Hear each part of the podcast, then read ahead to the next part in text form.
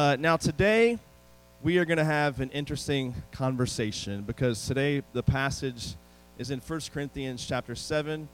And this the title is The Gifts of Marriage and Singleness.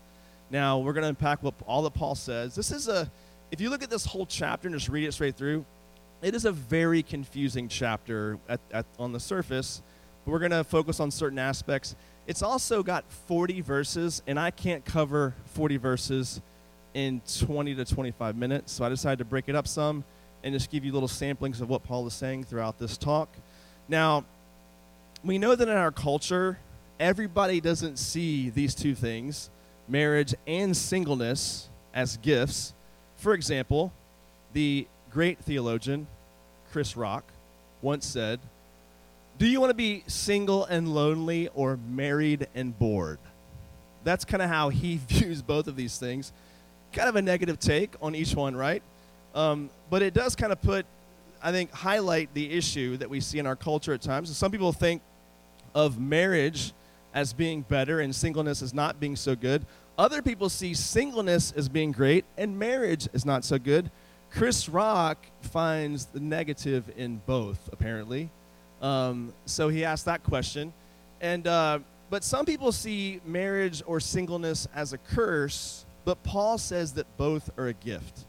And we're going to see how he pack, unpacks this today. Now, listen, last week, I appreciate Caleb delving into some, you know, some interesting issues last week. I know it's a, those are tough conversations. Uh, but First Corinthians, we've talked to you about the struggles of this church.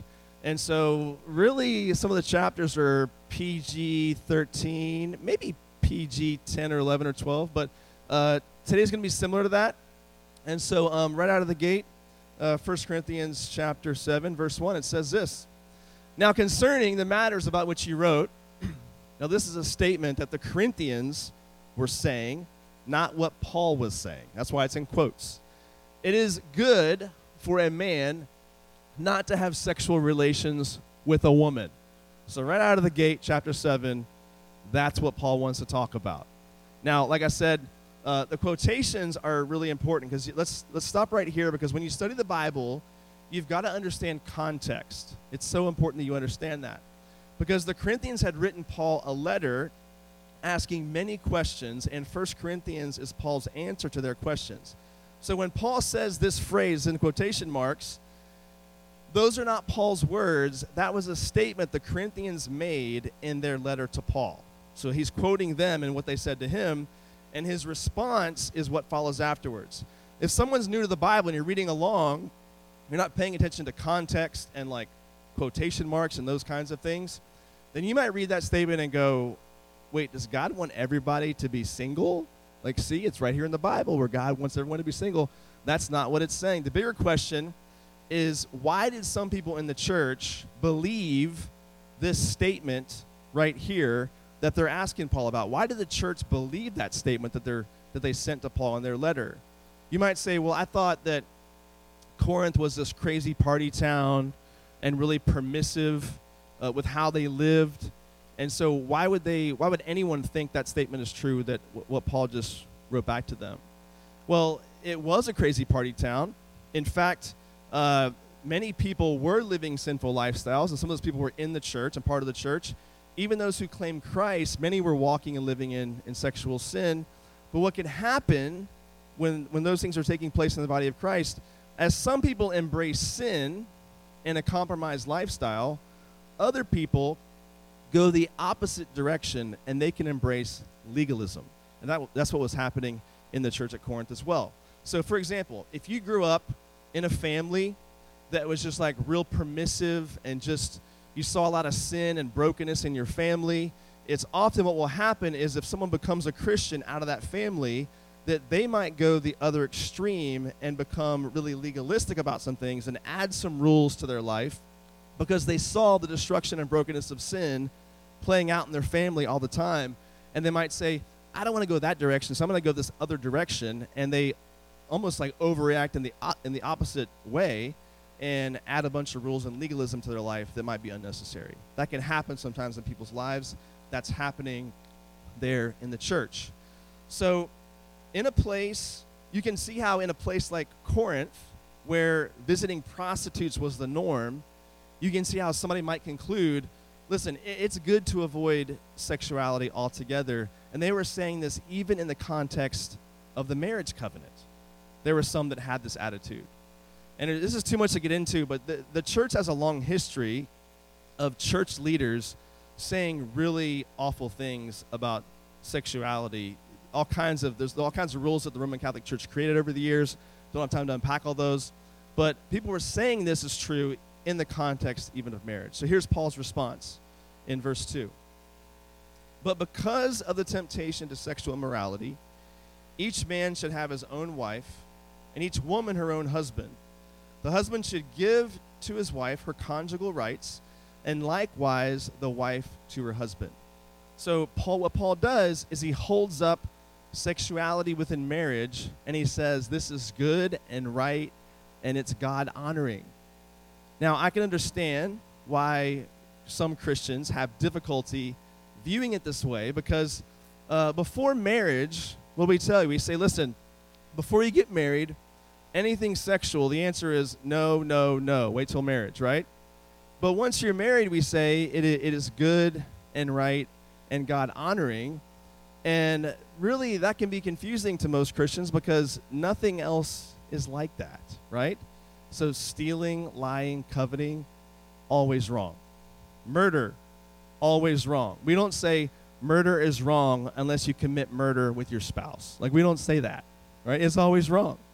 So, sex inside of marriage is the only thing where before you're married, we say, no, this would be sinful outside of the, outside of the marriage covenant. But once you're married, it's honoring to God. It's the only thing that I can think of that's like that. And so it can be confusing to some young Christians.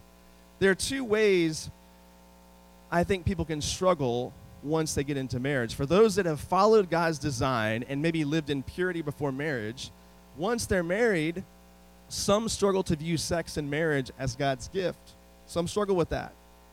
But then some people who have lived in sexual sin before marriage and they might struggle with that idea because they always associate it in their minds with something that was sinful in the earlier part of their lives. And both of those responses are not healthy responses and biblical responses, as you'll see today in this passage. Now, it can seem like at your stage of life, like God is holding out on you, that God is keeping good things from you. I assure you, He is not. When you look at God's, uh, God's vision for sexuality in the context of marriage, the Bible has verses like this. It says, hey, this is for the marriage covenant. God designed it, God created it, and it is a gift to humanity. And so I know it's hard to understand that now at your stage of life, and it, it just feels like everyone's just saying no all the time. Well, there's a reason for that. But in the context of marriage, this is a gift from God and actually brings him glory, I think, as a result. So look at verse 4, next couple of verses. And uh, these first words may shock you, but bear with me. So it says, For the wife does not have authority over her own body, but the husband does. Likewise, the husband does not have authority over his own body, but the wife does. Do not deprive one another, except perhaps by agreement for a limited time, that you may devote yourselves to prayer, but then come together again so that Satan may not tempt you because of your lack of self control. Now, again, context. If you take a verse and you say, only focus on one verse, you're going to have some issues. You've got to see the whole thing together. Because unfortunately, men throughout the ages have used just that one f- phrase in that, in that, in that in verse 4. Uh, they've used that one idea as justification to control women and to intimidate them and abuse them. It has happened throughout church history. And yes, sexual abuse happens even in the context of marriage. It can happen that way. So, to any man who says that, you know, listen, once I'm married, look at this verse, I get to be the boss, tell her what to do with her body, and she can argue about it. Well, again, keep reading, because what does it say? According to this passage, she also has authority over his body, meaning that she has every right to tell her husband to stop using his body to terrify, intimidate, and abuse her. You see the mutuality in this passage. And listen, this is not about having authority over someone's body in an abusive way. because Paul just continues the argument that sex in marriage is a gift from God, so don't deprive one another of that gift. Uh, there's this idea all throughout a lot of Paul's letters that when you marry someone, you you're no longer independent, but you're now interdependent, depending upon one another, and that's meant to be mutual, not just to be a one-way street where, where one person has all the power and control. It's not what this is about. You see, in that world, the world that Paul's writing into, men were the ones that had the power. Many men would see their wives as property or as objects that they owned. And what they would do is they might see the marriage relationship as just kind of a practical relationship where there wasn't a whole lot of affection or love for that person, unfortunately. And they might, these people in the church would maybe go out, the men would go out and be with prostitutes and see that as where they would get their fulfillment and see the home relationship as simply just a practical home relationship, and that was all that it was to them. This was happening in that culture, but also, I believe, there in the church in Corinth. And for, for many, I, I think when you, when you look at the statement Paul's making here, this is a radical statement for Paul to make in that culture. Because it was a culture where the men had the power. And so, Paul, right here, is saying, no, there's, an equal, there's a quality here, there's a mutuality here. Um, it's a radical statement because it raised women to the level of men in the marriage context, and Paul saw them as equal partners in the marriage relationship. So, for many centuries, men have seen women as objects to be used for their own pleasure, and this is a sinful idea and it's wrong. But today, what happens is some women think that equality means they should play the same game right along with the men. So they say, if they treat me as an object, well, I'll treat them as an object.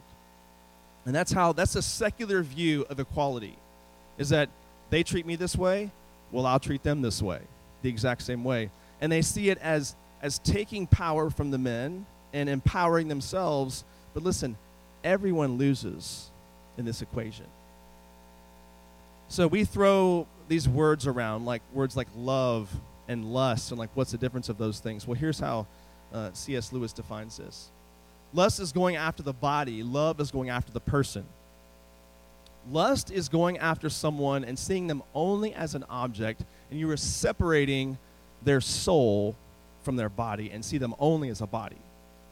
Love, I believe, keeps those two things together, soul and body, and sees someone as a whole person made in God's image, and you're not separating out body from soul. I think what happens in our culture is our, our culture downplays the soul and, and holds up the body and says, no, no, we're just, we're just physical beings. That's all we are. So who cares what you do and who you do that with because we're just physical beings and that's really all we're comprised of. But in the church, I think we struggle on the other side of the coin where we might see downplay the body itself, but then hold up the soul and see it only as a spiritual idea. And I think Paul here is keeping both together, that body and soul. You've got to see yourself and other people as both connected, body and soul, if we're going to view sexuality in a biblical way. Look at verse 6. It says, Now as a concession, not a command, I say this I wish that all were as I myself am, but each has his own gift from God one of one kind and one of another. To the unmarried and the widows, I say that it is good for them to remain single as I am. But if they cannot exercise self control, they should marry, for it is better to marry than to burn with passion. Now, most believe that Paul was single and never married. There's debate about that, but I lean towards the idea that he was single, stayed single throughout his life. And he says, I wish everyone could be single like me. Now, you might say, wait, what? Wouldn't that wouldn't that end the human race if everyone was like Paul? Well, he just means, as we'll show later in this message, that there are kingdom advantages to being single. But he still calls both a gift from God. You'll see in this in this passage hopefully that Paul is walking this tightrope and at times he seems to almost contradict some things. But you'll see hopefully that he he um, he himself is single And there are times where he's speaking out of that and saying, yeah, there's some advantages to being single and, and being on mission for God. There's some advantages to that. But he still calls both singleness and marriage a gift from God, I believe, throughout the, the, the main part of this passage. So in our world today, uh, people idolize the single life as long as they can still go out, meet people, maybe sleep around, and they tend to worship their independence. Um, they want the benefits of marriage without the commitment of marriage. And you'll see that happen a lot in our culture today. But in the church, we may have the opposite issue. We sometimes idolize marriage, and if someone's single, we send the direct or indirect message that they need to get married. We do that sometimes in the church, whether we say it or not. We put pressure on people sometimes. For example, many, uh, whenever someone, what do we do if we know someone that's around marrying age? And uh, what do we do typically if they're single? We try to set people up sometimes, right? Um, I've done this before where I, many years ago when I first came to Temple, uh, my wife's brother, Colin, was going to move down here and go to UMHB. And so he was around like early 20s. And, and so coming into town after we moved here to go to school. And I had just met this woman named Tori at a newcomers brunch here at TBC. And I recruited her to be a junior high intern with us here in the Outback. And uh, she went back to her hometown for the summer, then was going to come back in the fall and serve. And when she came back into town, we were like, hey, Colin, we got this girl we want you to meet we think you're going to like her. And so we had this whole scheme planned. My wife and I, we had uh, invited her to our house for dinner and then didn't tell them they were going to both be there at the same time and invited him over for dinner. It's like, hey, look, we're here all together. And so it was the four of us having dinner. And so it was kind of awkward at first. But then afterwards, Colin got her number and they started talking and hanging out. And now they're married and have four children. All right? And listen, I make sure I remind them all the time that I'm the one that set them up. All right? And uh, every birthday party for the kids, my nieces and nephews, I'm like, hey guys, you exist because of me. All right? You have me to thank for that. And uh, so, so listen, um, we always we're always thinking of ways we can set people up whenever they're in that early marrying age. That happens, of course, in the church. But it's not a bad idea for those things to happen in the context of the church if someone desires marriage, that's okay for us to do. But if someone is content being single and they are using their singleness to further God's kingdom, we shouldn't put pressure on them to get married. We shouldn't do that. I heard, I heard a story. I heard a story about a single guy. It's not true, but it's funny. Uh, whenever he would go to weddings, little old ladies would point their finger at him and say, You're next. You're next. He got so tired of it that he decided to return the favor. So he started attending funerals. And when he would see those same ladies, he would point them and say, You're next. You're next. All right? It's a fictitious story, I know, but it's it was funny. I like that.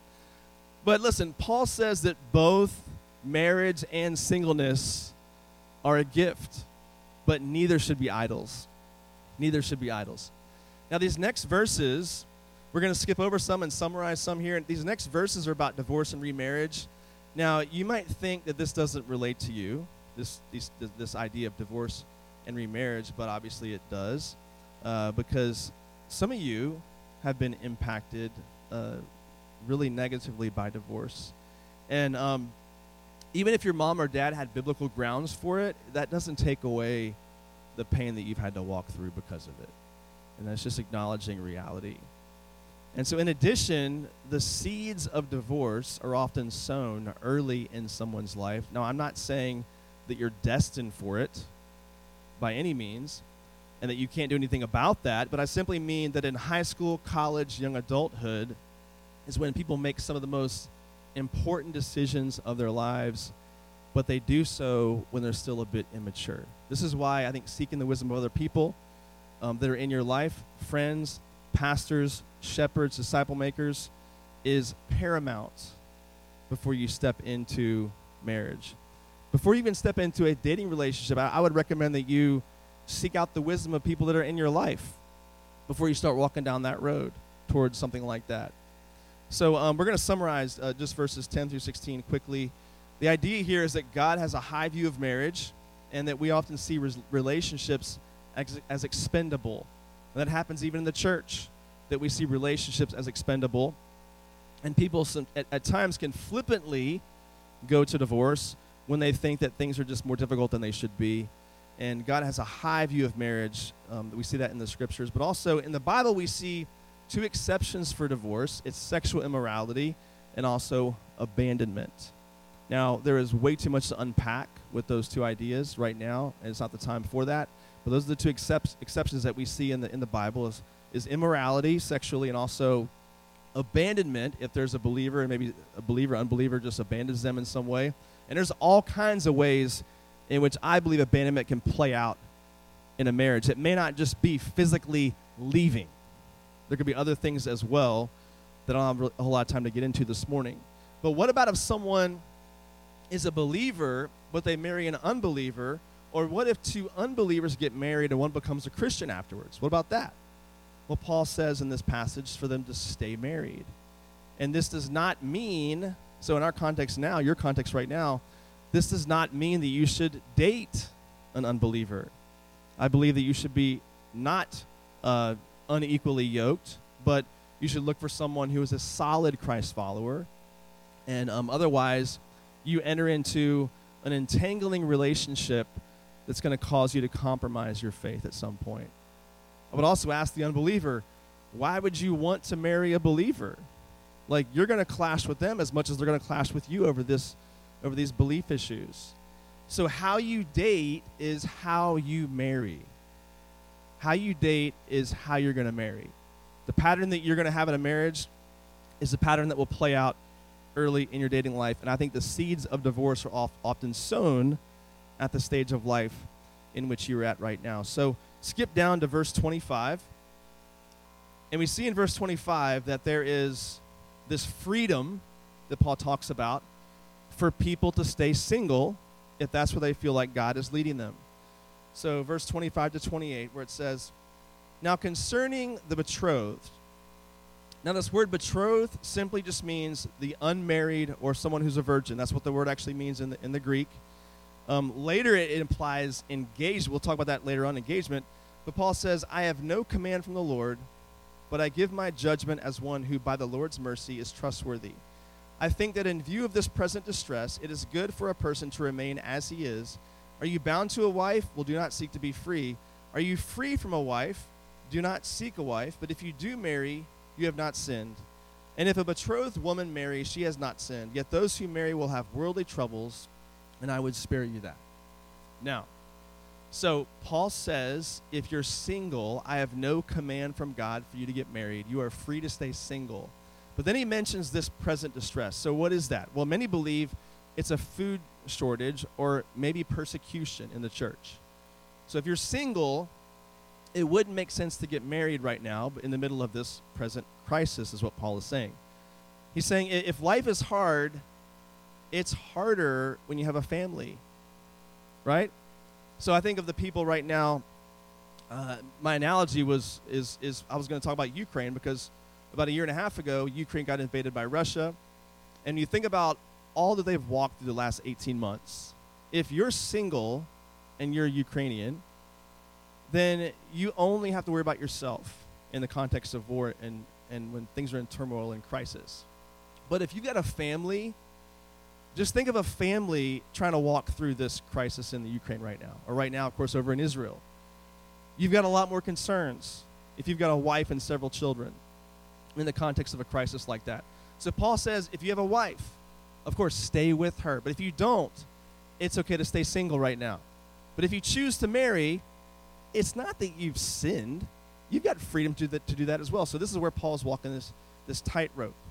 The application for us today some people fret over God's will about marriage and singleness. They say, you know, should I get married? Should I stay single?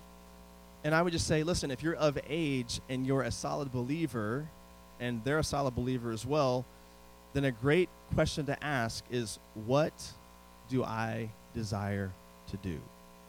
Sometimes we think that God is this killjoy, and there's no way that He will allow me to marry if I desire that because God wants to steal my joy and not give me good things.